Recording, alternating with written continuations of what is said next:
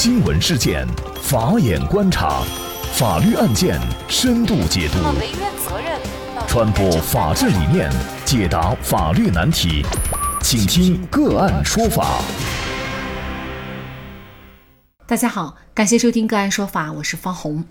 今天呢，我们要跟大家来聊这样一个话题：被顶替上学的农家女依法应就读大学，责任方该追刑责。以下信息是根据北京晚报公众号综合山东理工大学央视新闻消息编辑而成。今年三十六岁，来自山东冠县的陈春秀，二零零四年高中毕业之后就没有上学，干过流水线工人、餐厅服务员的他，因为学历不高，尝尽了体力劳动的辛酸。结婚以后，他一边做幼儿教师，一边自学成人高考，准备重拾大学梦。而今年五月，当她和丈夫在学信网上查询学籍信息的时候，竟意外地发现自己已经上过大学。学籍信息上显示的照片是陈春秀从未见过的一个女孩。当年陈春秀的高考分数是五百四十六分，比山东省理科本科分数线低了三分，但高出大专分数线二十七分。她在志愿中填写了离老家山东聊城不远的山东理工大学。因为家里穷没电话，邮寄地址就写了邻居家，但是邻居家始终没有收到他的录取通知书。在网络不发达的2004年，家境贫困、性格也软弱的陈春秀也没有再追问自己的录取情况。而在16年后，他却发现自己的学籍上是另外一个女孩。在向山东理工大学询问以后，招生办老师经过家访，告知了一个令他无法接受的消息：当年他其实被学校的专科录取了。通知书也寄出了，而他之所以没有收到，是因为被另一个女孩冒名顶替了。十六年里，陈春秀一直为高考落榜而深深自责。他出身农村家庭，父母靠种地为生，直到去年才实现脱贫。但在这样艰苦的条件下，父母没有重男轻女，一直支持他的学业。学习刻苦、成绩优异的他，曾是全家人的希望。而十六年后，他才知道，他和整个家庭的大学梦。不是没有实现，而是被人窃取了。陈春秀不明白，毕业证、准考证、身份证、户口本这些重要的证件，他都妥当保管，从未丢失。他究竟是怎么被冒名顶替的呢？她和丈夫在派出所、教育局等多个部门奔走，不仅一无所获，还被教育局要求首先得证明自己就是陈春秀。陈春秀从曾经的高中武训高中得知，自己的档案在2004年被人调走，但除此之外，他没有获得有价值的信息。就在这时，自称是顶替者的亲戚的中间人找上门来，希望私了。随着媒体的介入，顶替者的形象也清晰起来。这个女孩也姓陈，和她同年高考，却是个文科生，当年只考了303分，比大专分数线差了243分。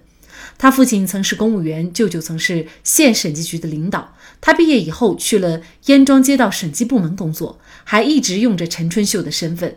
他在本周手写了一份承认自己冒名顶替的材料，称相关入学材料由已经去世的舅妈找中介代办。在调查中，山东理工大学承认在入学资格审查上存在漏洞，陈春秀当年的考生电子档案未被篡改，上面还是他本人的照片。假如学校在入学时仔细比对，本应揪出顶替者。然而，全部真相还远未揭开。户籍档案、通知书这些篡改或冒领涉及哪些部门和人员？冠县相关部门仍未给出调查结论，而顶替者也没有跟陈春秀联系，甚至一个道歉都没有。如今，顶替者陈某某已经被停职，学籍也被山东理工注销。尽管已经通过了曲阜师范大学的成人高考，他还是向山东理工大学提出了重新入学的请求，但是对方以无此先例拒绝。最新消息，校方表示愿意积极协调，努力帮助陈春秀实现愿望。想冒名顶替上大学，是不是非常容易实现？具体需要疏通哪些关系，走哪些程序才能顶替成功？陈春秀案件当中，又有哪些责任方应该承担？什么样的责任？就是相关的法律问题，今天我们就邀请北京来硕律师事务所主任王娜娜被冒名顶替上大学事件中，王娜娜的代理律师李文谦律师和我们一起来聊一下。李律师您好，你好，方红。嗯，非常感谢李律师。应该说呢，一个农村家庭哈，尤其是山东这样学生竞争力如此激烈的省份，培养出一个大学生确实是非常不容易的。而您呢，之前也代理过王娜娜被冒名上大学的案件，所以可能我们很多大众特别关心一个问题，就是想冒名顶替上大学这件事儿本身是不是相对来说比较容易实现？那具体需要疏通哪些关系，走哪些程序，才有可能冒名顶替成功呢？这个第一个呢，就是说，想冒名顶替上大学这件事儿，是不是容易实现？也就是在过去的年代啊，由于互联网不是很发达，很多信息，包括学生的档案信息、高考信息，全国啊都没有实行联网，而且呢，许多家庭也没有安装电话，相当一部分考生呢。并不能第一时间知晓自己的录取信息，这样呢，就给一些冒名顶替上大学的这个人呢暗箱操作的机会。因此，在过去的年代，如果被顶替者在没有收到录取通知书、没有主动询问啊当地招办或高校，很可能会被冒名顶替。但如果及时去询问当地招办或高校，那么被顶替的几率还是比较低的。在现在呢，因为高考信息、考生信息、档案信息啊，已经全部上传至网络，高考信息呢相对比较公开，考生查询自己的录取信息的这个渠道也很多啊，因此冒名顶替的几率啊要比过去低了很多。这个我们可以发现，被冒名顶替的这群人，大部分呢就是出现的都是在八十年代中期出生的这群人，也八四年、八五年啊，可见那个时候啊。我们可以推理啊，整个的监管是比较宽松的啊，所以给了这些这个顶替者很多这样的机会。这个第二个问题呢，就是说，如果要冒名顶替的话呢，需要疏通哪些关系，走哪些程序才能冒名顶替成功？这个我们认为呢，应该有这么三个啊，三步啊。第一步呢，就是疏通关系，就是考生啊所在的高中学校啊，这个是学生最原始的基本信息啊，都是停留在中学的档案管理室。无论学生将来考哪个学校，这些信息呢，都是要从学校、高中学校转到高校。比如学生的档案、学籍关系、团关系等，如果没有档案的话呢，是无法成功顶替上大学的啊，这是一个前提条件。且在过去的年代呢，考生往往要等待大学将录取通知书寄到高中学校，再由学校呢转告自己。因此呢，一旦录取通知书被他人截留，被顶替者又没有询问当地招生办。和所报考的学校或者是班主任，被顶替者呢，基本上就丧失了去大学读书的机会了。如果没有高中学校的配合，顶替者呢也是无法截留考生的录取通知书的。第三个呢，需要疏通的关系是当地的户籍管理部门。这个冒名顶替者如果想要进入大学就读呢，还需要与真实考生身份完全一致的身份证信息和一套。完整的户籍档案，这些呢，也是一般人做不到的啊。一般来讲的话，需要当地的户籍管理部门来进行配合。这第三个呢，需要疏通的关系呢，就是大学负责人入学资格审查的部门啊。当然这一块呢，可能啊，呃，作用没那么明显，但是在很多案件当中呢，也切切实实啊，由于这个录取院校审核不严，导致了这样的漏洞啊。像许多高校呢，有的严格的新生入学资格审查，中学档案、电子档案、准考证、录取通知书、户籍证明等相关材料，需要高校负责审查的人员审查的。如果不能疏通高校的入学资格审查部门的相关人员呢，顶替者往往也是很难完成顶替的。啊，当然了，也不排除啊，顶替者并没有去高校疏通关系，只是因为高校负责人的入学资格审查的这个工作呢，有严重的失误啊所导致的。就是说，相关的责任方就有可能是陈春秀他所在的中学。那另外呢，还有就是户籍管理部门。那么这个通常可能是派出所。然后另外呢，就是大学当中负责审查学生资格的这样的一个部门。在出现这个问题以后，怎么来追究他们的责任？因为时间也比较长了，可能很多人已经退休了。这个相关的责任是这样来划分的。呃，我们认为呢，这个第一点，相关的责任方。除了这个冒名顶替者以及策划者之外呢，还包括当地高中的学校、当地的户籍管理部门、大学负责新生入学资格审查部门以及其他参加冒名顶替事件或怠于履行监管职责，导致冒名顶替事件发生的相关部门，啊，我们认为他们应当承担的责任呢，主要以下几种。第一种呢，就是这个，主要是民事赔偿责任。这个赔偿责任呢，包括就是赔偿直接损失、间接损失、精神损害损失。直接损失呢，我们认为呢，包包括但不限于因误以为落榜而复读的支出费用，为将农业户口转为非农业户口缴纳的城市的增农费，为诉讼支出的律师费等。啊，这个间接损失呢，我们认为主要是包括但不限于呢，冒名顶替者以被顶替者的考生的名义，多年来领取的工资总额减去冒名顶替者必要的生活费用。根据各方啊在冒名顶替事件中的过错来界定各方承担责任的大小，同时呢为保障被顶替考生能够得到充分的救济，各责任方应当承担的连带的赔偿责任啊，这是只要是民民事的责任。其实呢还有这个刑事的责任，包括当地户籍管理部门在内的各责任方人员因存在行贿受贿、伪造变造证件罪，要承担相应刑事责任。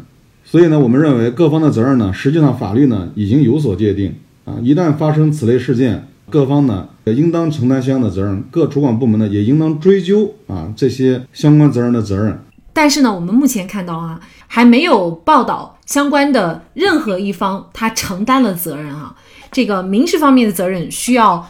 陈春秀本人他去起诉，但是呢，刑事方面的责任是需要。相关的公安机关主动去进行一个调查立案侦查的。另外呢，您还提到了，就是相关主管部门也应该进行调查。那这个主管部门是指哪个部门呢？你比如在刑事责任领域，我们认为呢，主要是涉及到一些职务犯罪这一块呢，应当由现在啊，由监察委相关的部门去追究他们的责任。